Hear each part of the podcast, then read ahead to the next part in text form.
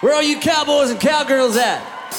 Hey, everybody, this is Dan Hillenbrand, and welcome to Modern Cowboy, the podcast for the cowboy lifestyles and businesses around the world.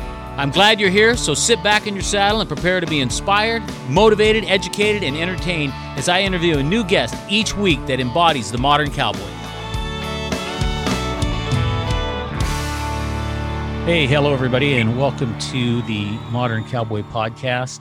Um, this morning here, uh, I've got a great guest on. It's actually the first saddle bronc rider I've had on the podcast, so I'm really excited about that.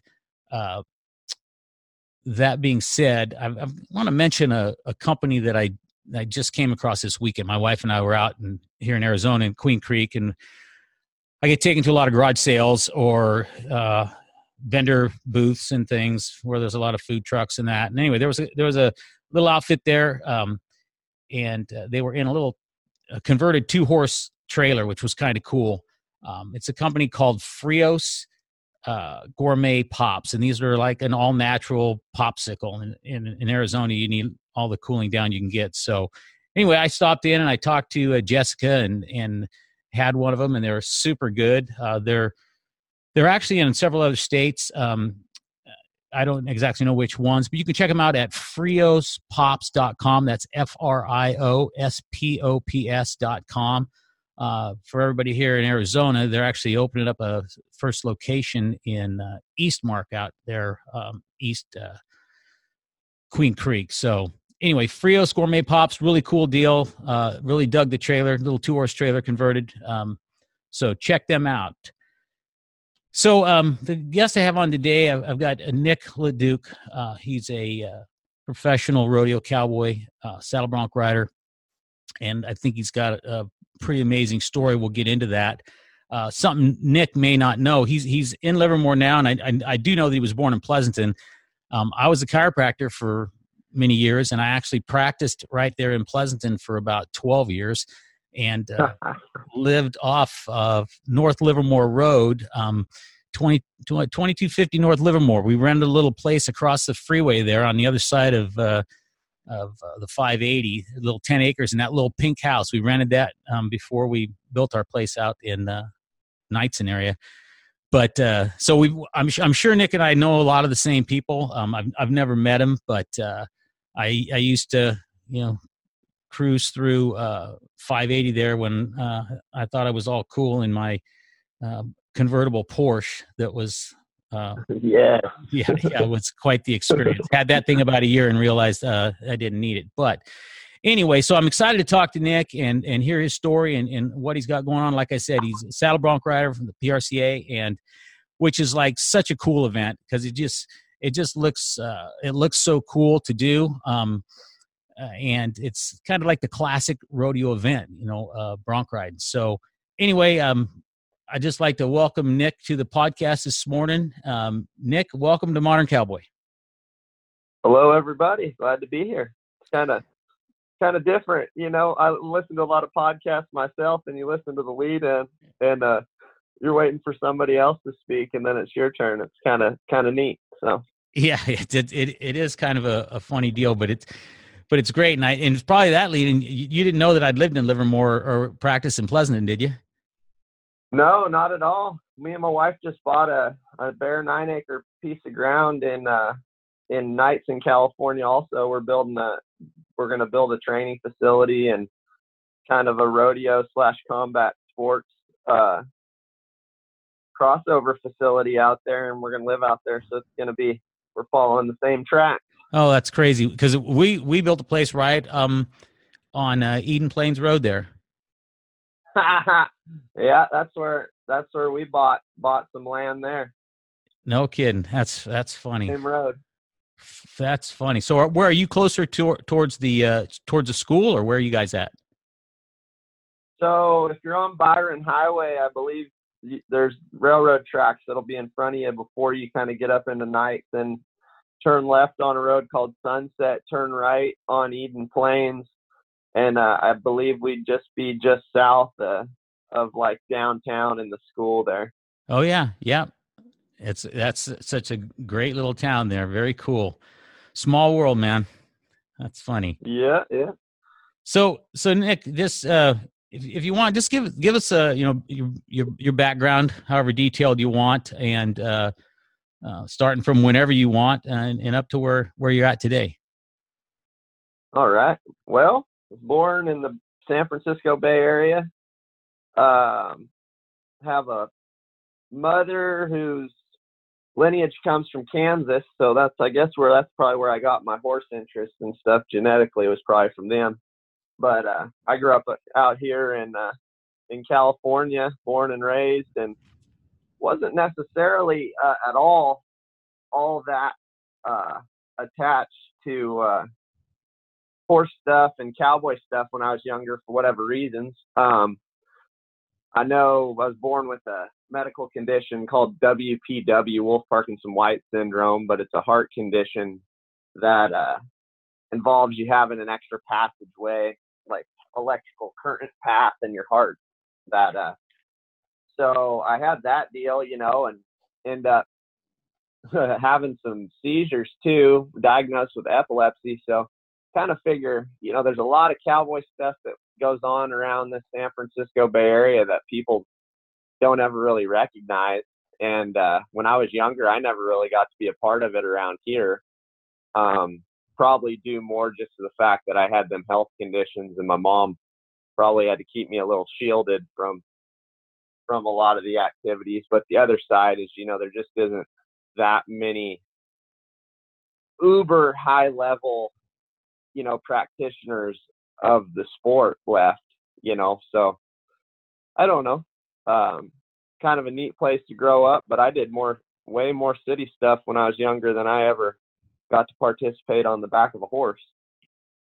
Uh, nice. Uh, lead in from there, went to college on rodeo scholarship. When I finally got more involved in rodeo, got to go to West Hills College for two years, the University of Nevada, Las Vegas, on a rodeo scholarship, riding bucking horses and playing with all the other events too. Shoot, I, in college, I think I rode calves before. I bulldogged, team roped on the head and heel side, rode bareback horses, bulls, and broncs. All uh, all at one point or another ended up at them college rodeos. So I'll always have a soft spot for college rodeo and knowing how many things I got to try during that period of my life that had I not gone to do that, I probably would not have been able to be exposed to that kind of stuff at such a high level. So it was cool.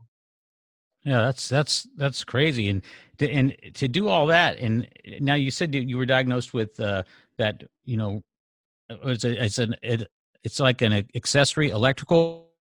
Yeah, so Wolff Parkinson White syndrome, just a deal where like you have like an extra passageway in your heart. So like if your body decides, and I don't really know so, Nick, t- tell me um, what exactly is the Wolff Parkinson syndrome?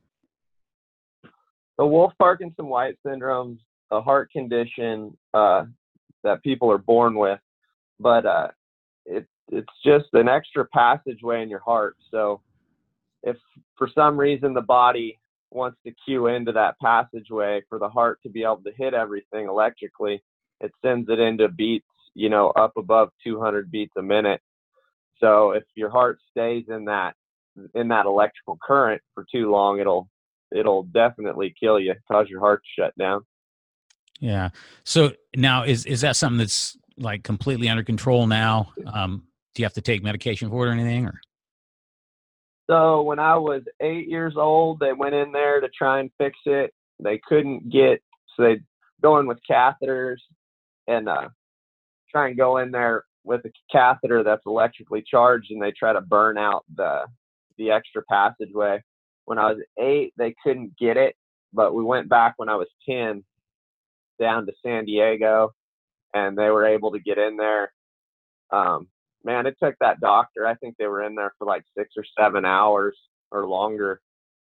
Like for some reason, that extra fiber bundle in the heart was hard to find, but they eventually got it burnt out.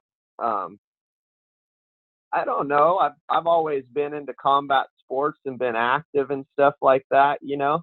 Hmm. And uh I do know there's plenty of times in my life where my heart and body, like I'll go to pushing so hard, like if my cardio's not real good, and I'll definitely have something inside my soul telling me to kind of kind of slow down, you know. Mm-hmm. But uh I think I feel like when I'm at peak fitness, cardio wise, and everything, that I'm I'm just as functional as anybody else because all I have left in my heart is just the scar tissue where they killed off the the one part of it that causes the the tachycardias. Yeah. And so was was you said also that you had some seizures. Was that related to that as well or was that just something completely different from that?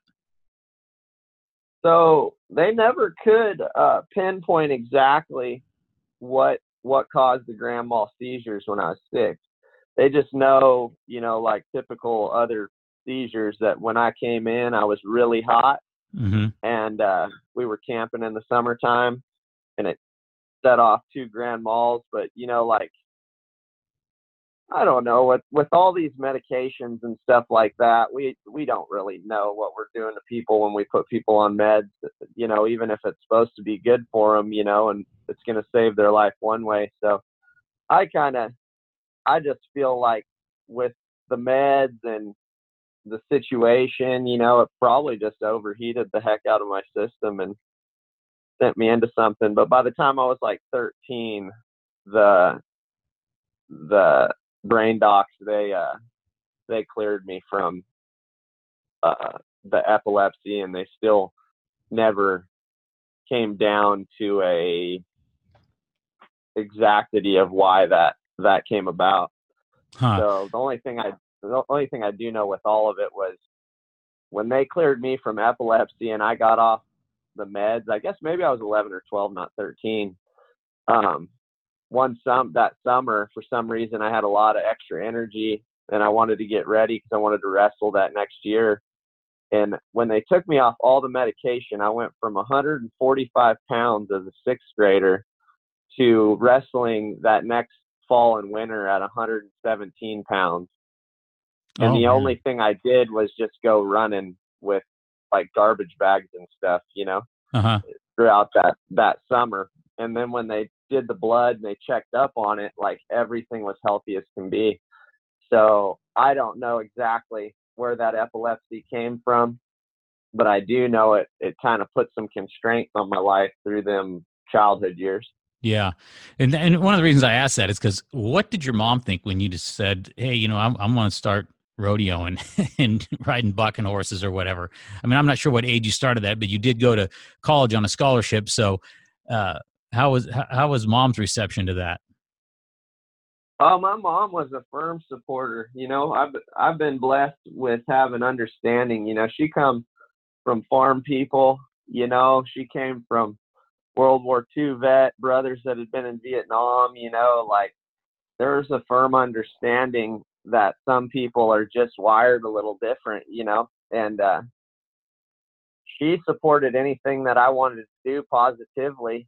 Um, so I mean, like she'd already been through the shit wringer and back with a kid that you know had to go to Children's Hospital Oakland every now and again for these tachycardias and had epilepsy and you know she was a single mother from two my my age at two until five you know so she's dealing for like three years straight with this kid that's got all these issues so I think by the time I finally got cleared, you know, and I'd already, the doctors had let me, the, the doctors let me play football. They let me play baseball. They let me play soccer, all these city sports that they understood, you know. Mm-hmm. But this whole idea of, of doing like junior rodeos and stuff, riding little calves or something, they, they just kind of wanted to stay away from that kind of stuff. So we just stayed away from that environment.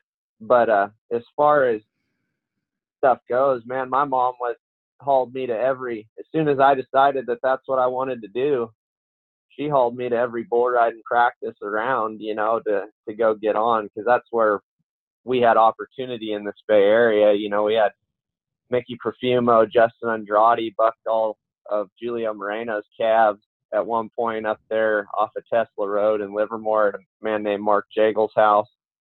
Uh, we had a man named Brent Gilbert out in Byron, California, that bucked all of uh, Danny Russell's calves. Uh, and then we had another group, uh, the Maloney brothers. Uh, one man, pretty cool dude. Uh, his name's Sam, but he's a uh, man. He just fabricates all kinds of stuff, and he's in a wheelchair. And uh, but anyway, this this guy in a wheelchair, Sam, he built a full-on bucking facility, bucking chutes and panels and everything himself without any help. And uh, they were both old-time bull riders, so we had a lot of bull riding opportunity. But long story short, my mom hauled me to all that. Was a firm supporter of it. Yeah, it's cool, man.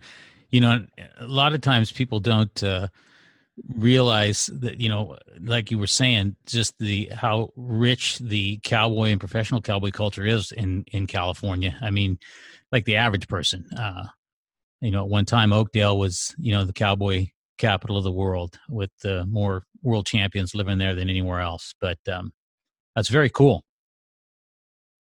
And it you know the only reason i think it's kind of getting lost a little bit is more to do with insurance liability and and the old timers don't understand new civilization i don't think you know and i say this from kind of an outsider's perspective. Um there's still all the culture left. We still have world champions hiding out behind their ranch gate you know places. Mm-hmm. uh livermore will still be the town that the icon that was on the PRCA emblem, Billy Ward. You know, he passed away in the town of Livermore, worked for a family called the Walkers for years and years and years. You know, like we're rich in history of stuff, but there's not a lot of people that will uh, put the time in to help somebody that's not in their family. Yeah. And, and by family, I mean their niche, their angle of it, you know, and I think I think that's why I stayed so separate. Wasn't necessarily the health conditions that kept me away because I could still. The doctors never said nothing about me going and roping or riding horses and stuff like that. Mm-hmm. It was rough stock stuff. So when I was a little kid, you know, I learned that um, we may be rich in culture of it, but with the diversity and stuff, and people living such beautiful lives from the side of the agriculture side, I think they tend to like to hide out a little bit from the general public. right, right, exactly. So now, when did you uh, just switch to solely riding uh, broncs, saddle broncs?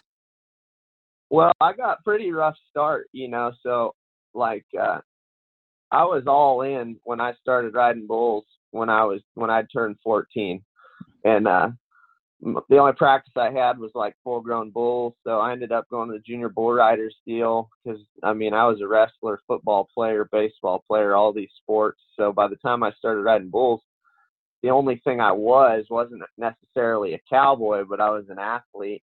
Um, so I start in the bull riding, just kind of getting on whatever, not really knowing technique, not caring, just tickled to death to be part of the lifestyle, you know. So in that, uh, man, I broke I broke my wrist like four times in high school, lacerated my liver, broke my ribs, uh, broke my orbital, uh, cracked a fibula, uh, serious brain hem- or a brain hemorrhage, like major concussion.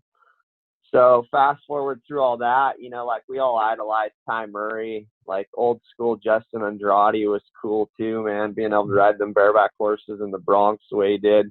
Right. So, uh, for me, uh, you looked at all them guys and you got to watch them on TV and be so successful. So you wanted to be able to do the same thing. So like when I got into high school, the bull riding was my first outlet to get to play cowboy.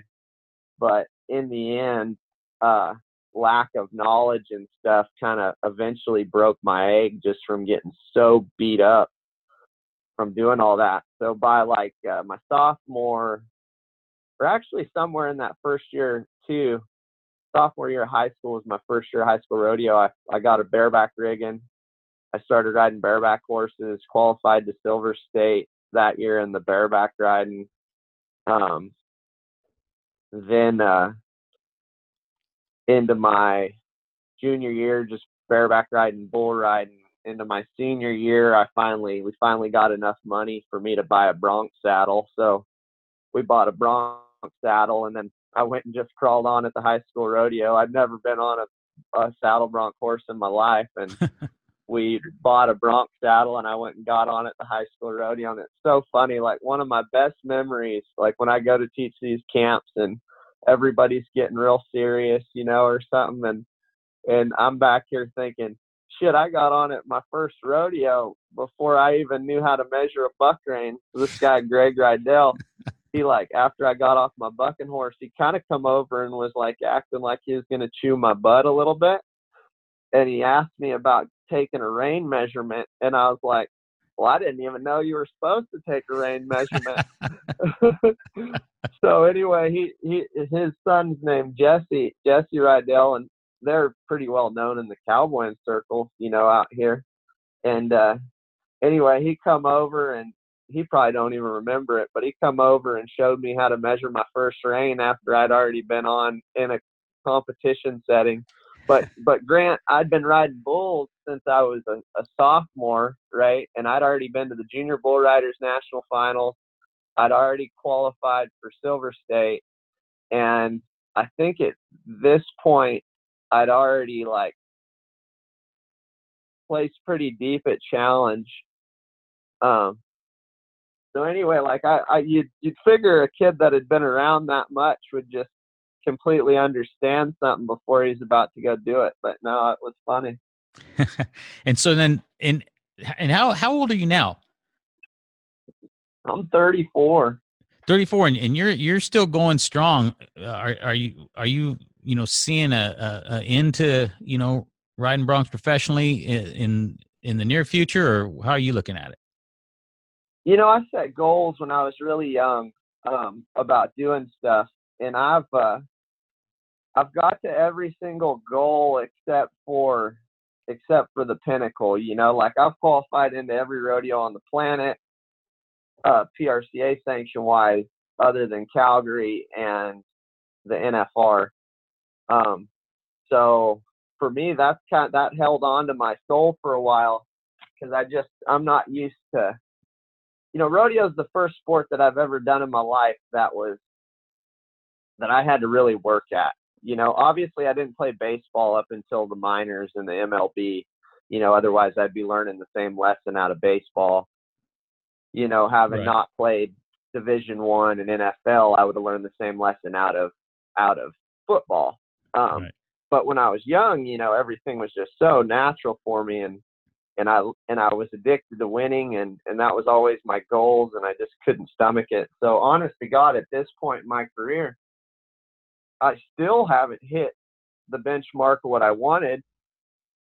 Um, so now it's kind of like my whole existence is kind of strapped around this, and everything, every neat person I've met in my adult life I probably met because of the fact that I was rodeoing and, and at least attempting to do something at a higher level, you yeah. know.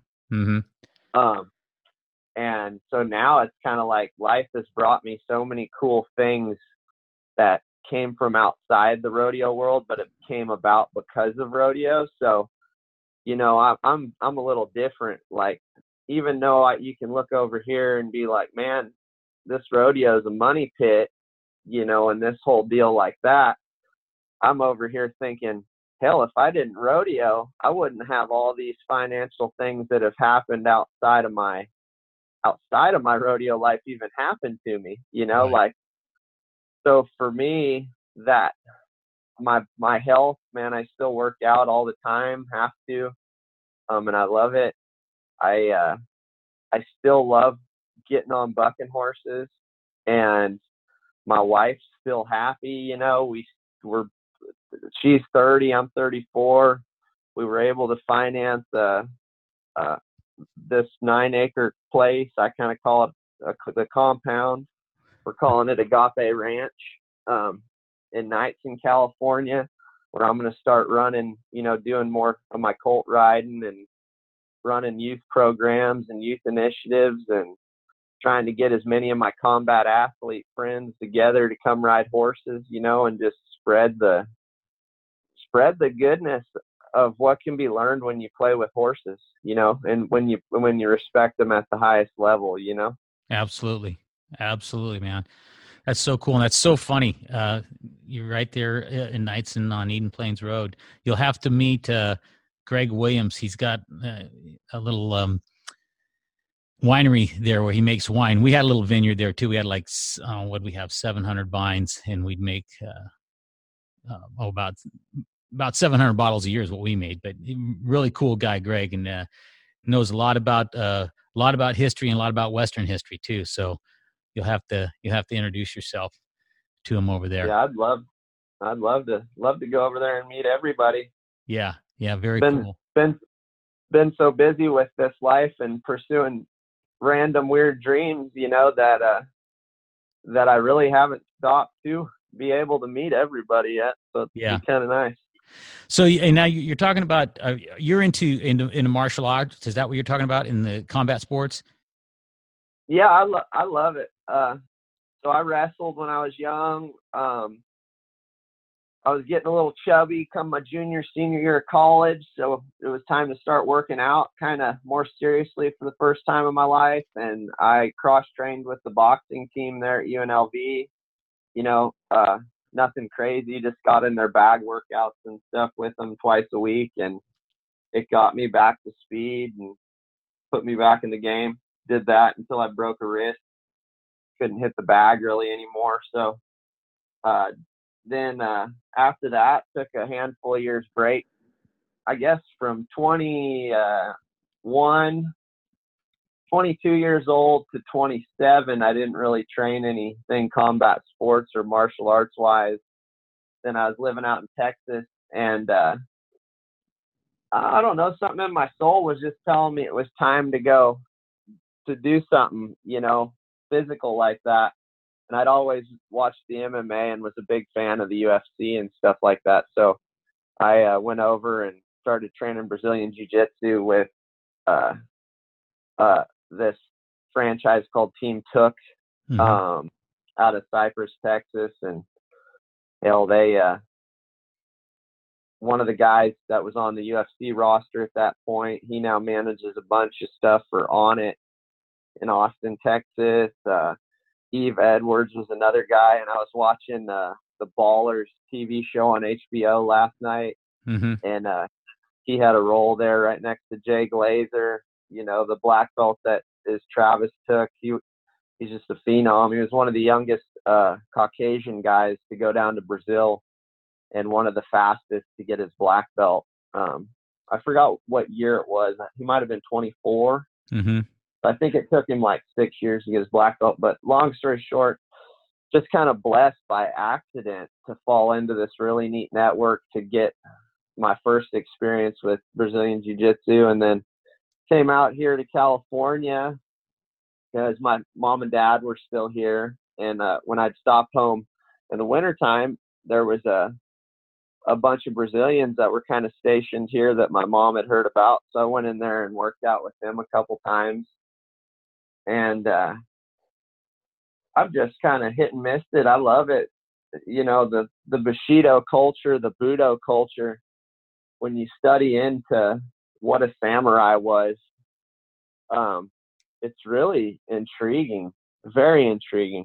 Yeah, absolutely. So, and, and, and I agree. And, and we've been my sons and I we've just been huge fans of UFC since you know the beginning, and uh, it's uh, it, it, and now the UFC uh, or the PBR is owned by the same you know parent company that owns the UFC.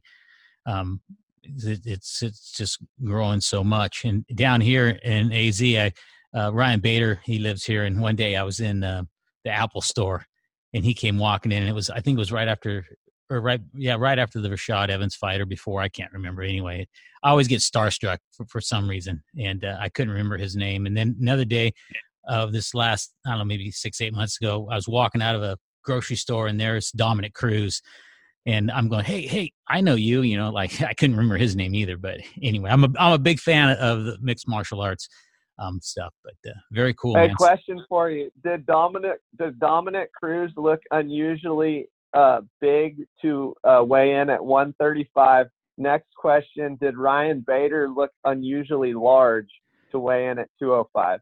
I've so I've seen Ryan uh, Bader twice, and one time he was a little bit more lean. He's a big guy though. I mean, I'm only five seven, right. you know, one sixty, but he's a big dude. And I, I, saw him one time; he looked more lean. Another time I saw him, he, he, looked pretty thick. And you know, you know, he ropes too. He heals. I don't know if you know that or oh, not. Cool. Yeah, very cool. Yeah, and then um, no, I seen I, I seen a picture of Brian Ortega. My wife brought this up. Uh, uh, Brian Ortega was shirtless, riding a horse around with a rope in his hand, and uh, and all I know is, you know, once you get up the chain athletically, you definitely uh, have chances to meet up with friends that have things. But I just, I, that's what I know about the, the inside of that that MMA world at the highest level. Yeah, those guys all have a lot of feel and they have a lot of appreciation for life the majority of them, if yeah. not all of them, at the highest level. So we're talking your top end Bellator, your UFC roster, yeah. your black belts in, in Brazilian Jiu Jitsu kind of stuff. Like I have never, I've put maybe two or three, two different black belts in Brazilian Jiu Jitsu on horses. One had horse riding experience. The other had been on a horse trail riding one time in Brazil, and he was like 34 mm-hmm. by the mm-hmm. time I get him on a horse and every single one of these guys by the end of a session was was galloping a horse around with all the control, just having a good time and not doing anything to the animal that that I thought would be detrimental. You know. Well, that's my my son and I. We always say we'll be watching the UFC fight, and you'll be a, a Brazilian guy in there fighting, and we'll go, "Oh yeah, he's just after the fight. He's gonna go ride some bulls now because hmm. they're such great athletes, you know." Right until you look at their size when they're not in the octagon. In the octagon, they all look like they're bull riding size. Right. And then when you watch them like in regular everyday life and they weigh like 25 pounds more than bull riding size, and you're like, wow, yeah, that guy might be just a little bit too top heavy to be yeah. to be bull riding at that at that size. That's funny. And, and, no, I, I completely feel you. Uh, the thing about Dominick Cruz, it just I am he, he just surprised me. I just, you know, everybody looks so much bigger on TV. He just, you know, he just was, uh, you know, just was a normal sized guy. You know what I mean? He was about my height. That seemed like, and and uh, there was another guy with him. I cannot remember his name, and I still haven't been able to Google him and find him. And I felt so bad, and I totally recognized the guy, but I just I, I don't know who he I don't know who he was. And um, I actually posted the picture on Instagram, so maybe you take a look at it, and you might be able to tell me his name. But anyway, yeah, I love the MMA stuff. Now, uh, with your new place that you're putting up out there, uh, where you're going to do the horse training and stuff, are you are you are you going to be doing um, any type of uh, MMA training out there? Because you just mentioned combat sports. Are you going to be having you know guys from the combat sport world coming out and learning, uh, you know, um, horse horse riding, horse training, and that kind of stuff? Uh, so, so my uh, my plan with this. So, actually, when we first bought this place, I have a buddy. His name's uh, Brendan O'Reilly. He's from uh, Queensland, New South Wales, over there, Australia. But mm-hmm. he fought in the UFC at 155s and 170 before he retired. Um, a year and a half ago, I think, is when he retired. But uh, anyway, so he his his fight name was uh, the Relentless Badger.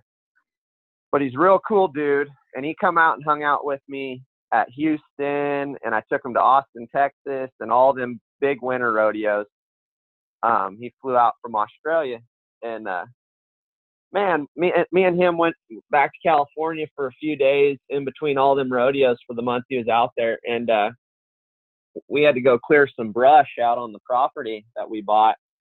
And we were just talking about all the cool stuff that could go on, and uh, fast forward, you know, since last March, so how many ever months that is, ever since my wheels had just been turning that way and you know he's got some buddies now that have that are like horse trainers in australia that have mat rooms and and really decent gyms mm-hmm. on their ranches and there's like this underground network of like high level equestrian practitioners that are also respected in the martial arts communities um, and vice versa you know high level martial arts practitioners that that can get around horses and and get around you know stuff that other people can just talk about getting Right. around you know Right. um so i i don't know the the wheels started turning when me and brendan were hanging out driving you know highway 10 and now uh thus far i met and i went and met with a man um named chad hooker and he runs a program called puzzle piece athletics um but it's it, he runs it out of combat sports academy's gym.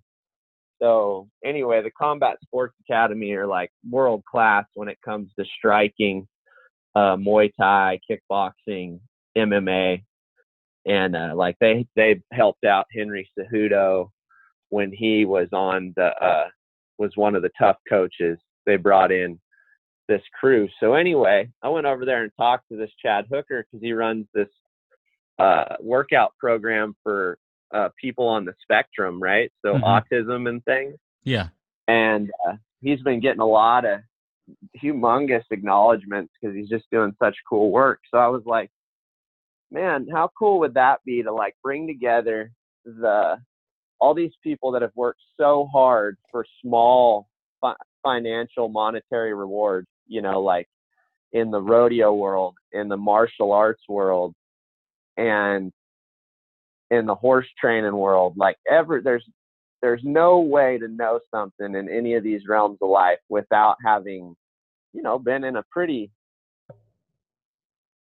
dangerous situation at one point or another, you know. So I think when we think about this idea of Budo culture and Bushido and all this stuff and moral codes, you know, that mm. being the samurai's moral code, Bushido, mm-hmm. we all have so much in common. And, you know, I see so much burnout in different realms of life. Like somebody will come along that wants to help, let's say, people on the spectrum, and they're doing a really good job, but nobody comes in to support them, right? The the the business outlines aren't necessarily made to pay that much money, so eventually maybe the business end because you've done so many free works for God, you know, it just burns you out and you got to go do something else. You know, horse mm. training's in the same. Right. So my goal with this property when I started coming into all my buddies that have done something at such a high level and we all end up kind of in similar places after we're done, you know, like having to sort out that next realm of life and what's it going to be. I was like, what would be a better way to bring the world together than get together all these people that are doing so good, get them all like comfortable around horses so that they could see the benefits of of bringing their people out to interact, you know, and celebrate martial arts culture via people in need, you know, like physical need, Right. and uh, and do something good for the world that is not BS, and it brings us all together under a real principle, and that is hard work and there's you know the not being scared of the butt kicking that's going to come to you in life and just rolling with it, you know. Yeah.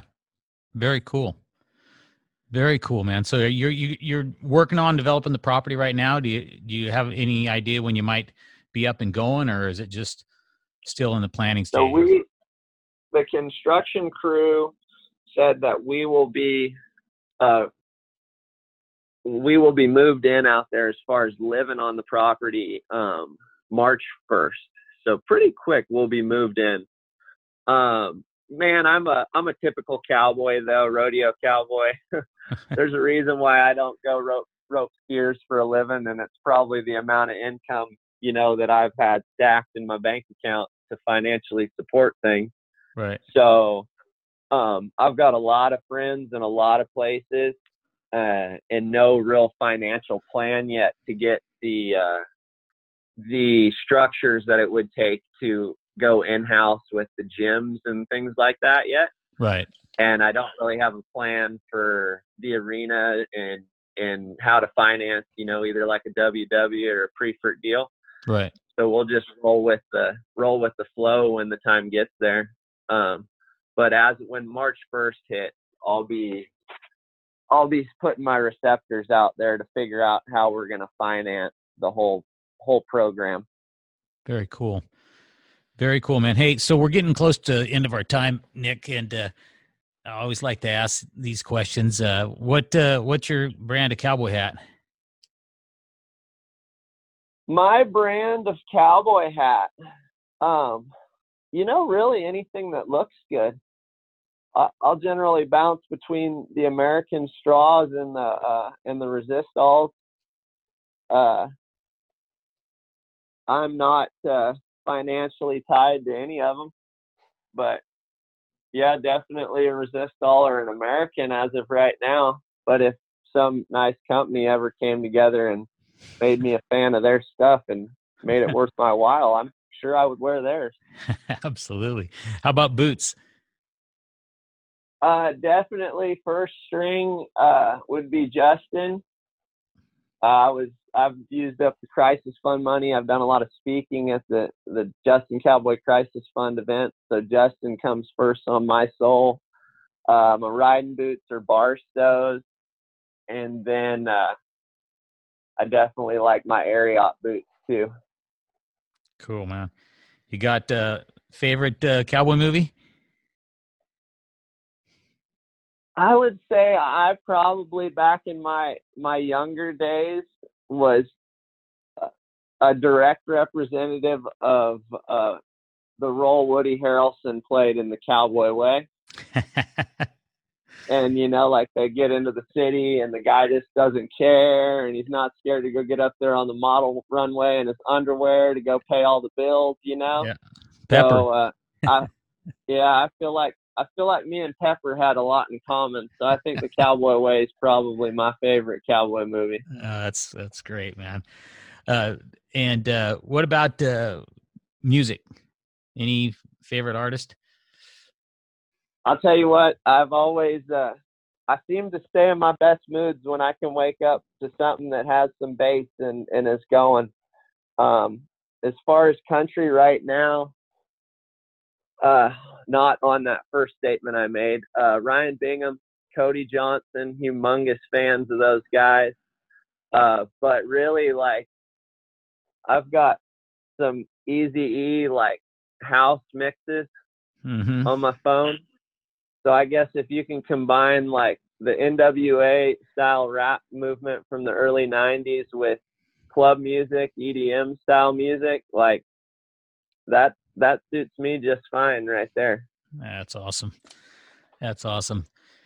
Well, hey Nick, man, I really appreciate you coming on and and sharing your story with us, and and uh, you know it's nice to finally talk to you. And we probably passed each other on the road many times there in in Livermore, and I'm sure I've uh, you know seen you uh, in several rodeos, but just didn't didn't know you yet. So it was great to great to talk with you, and uh, look forward to seeing how um, everything develops out there in Knightsen, and we'll definitely come by and visit you when when we're up that way again. Oh, I'd love to have you, and thanks for doing this podcast. Uh, you know, there's only a couple of you that I've really paid attention to, but I think it's definitely doing good to draw light to uh, what we know to be so good in life. Absolutely, the world needs more cowboys. You know, the world needs more cowboys and more good fences. That's for sure. Absolutely. Well, hey, Nick, it was great talking with you, man, and uh, we'll stay in touch. And um, thanks again, huh? Where are you cowboys and Yes, sir. Have at? a good day. Yep.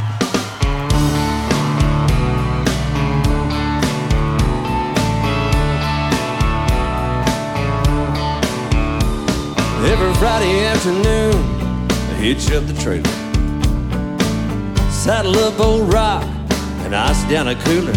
I'd drive that old back road until it ends at the roping pen. We got them rusted out pickups and fancy rigs, twenty thousand dollar horses. Then there's my old stick. Although we're all the same, minute we ride in to the roping pen. Well, I ain't no your speed, but I give her hell. He never can tell. Someday I just might be. We'll turn a few steers and we'll tell a few lies. Kick back in the saddle and philosophize. Most of life's problems, yeah, we're gonna solve them down at the roping pen.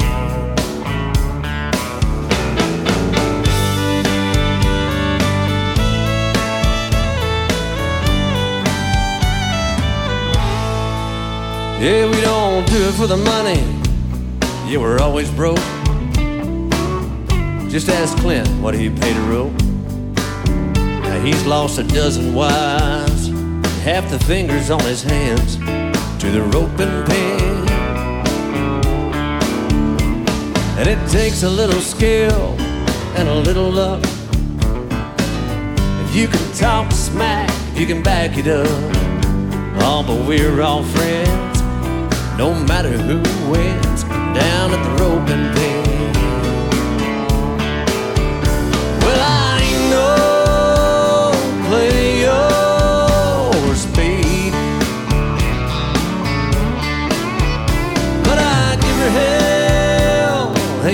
Can tell. Someday I just might be.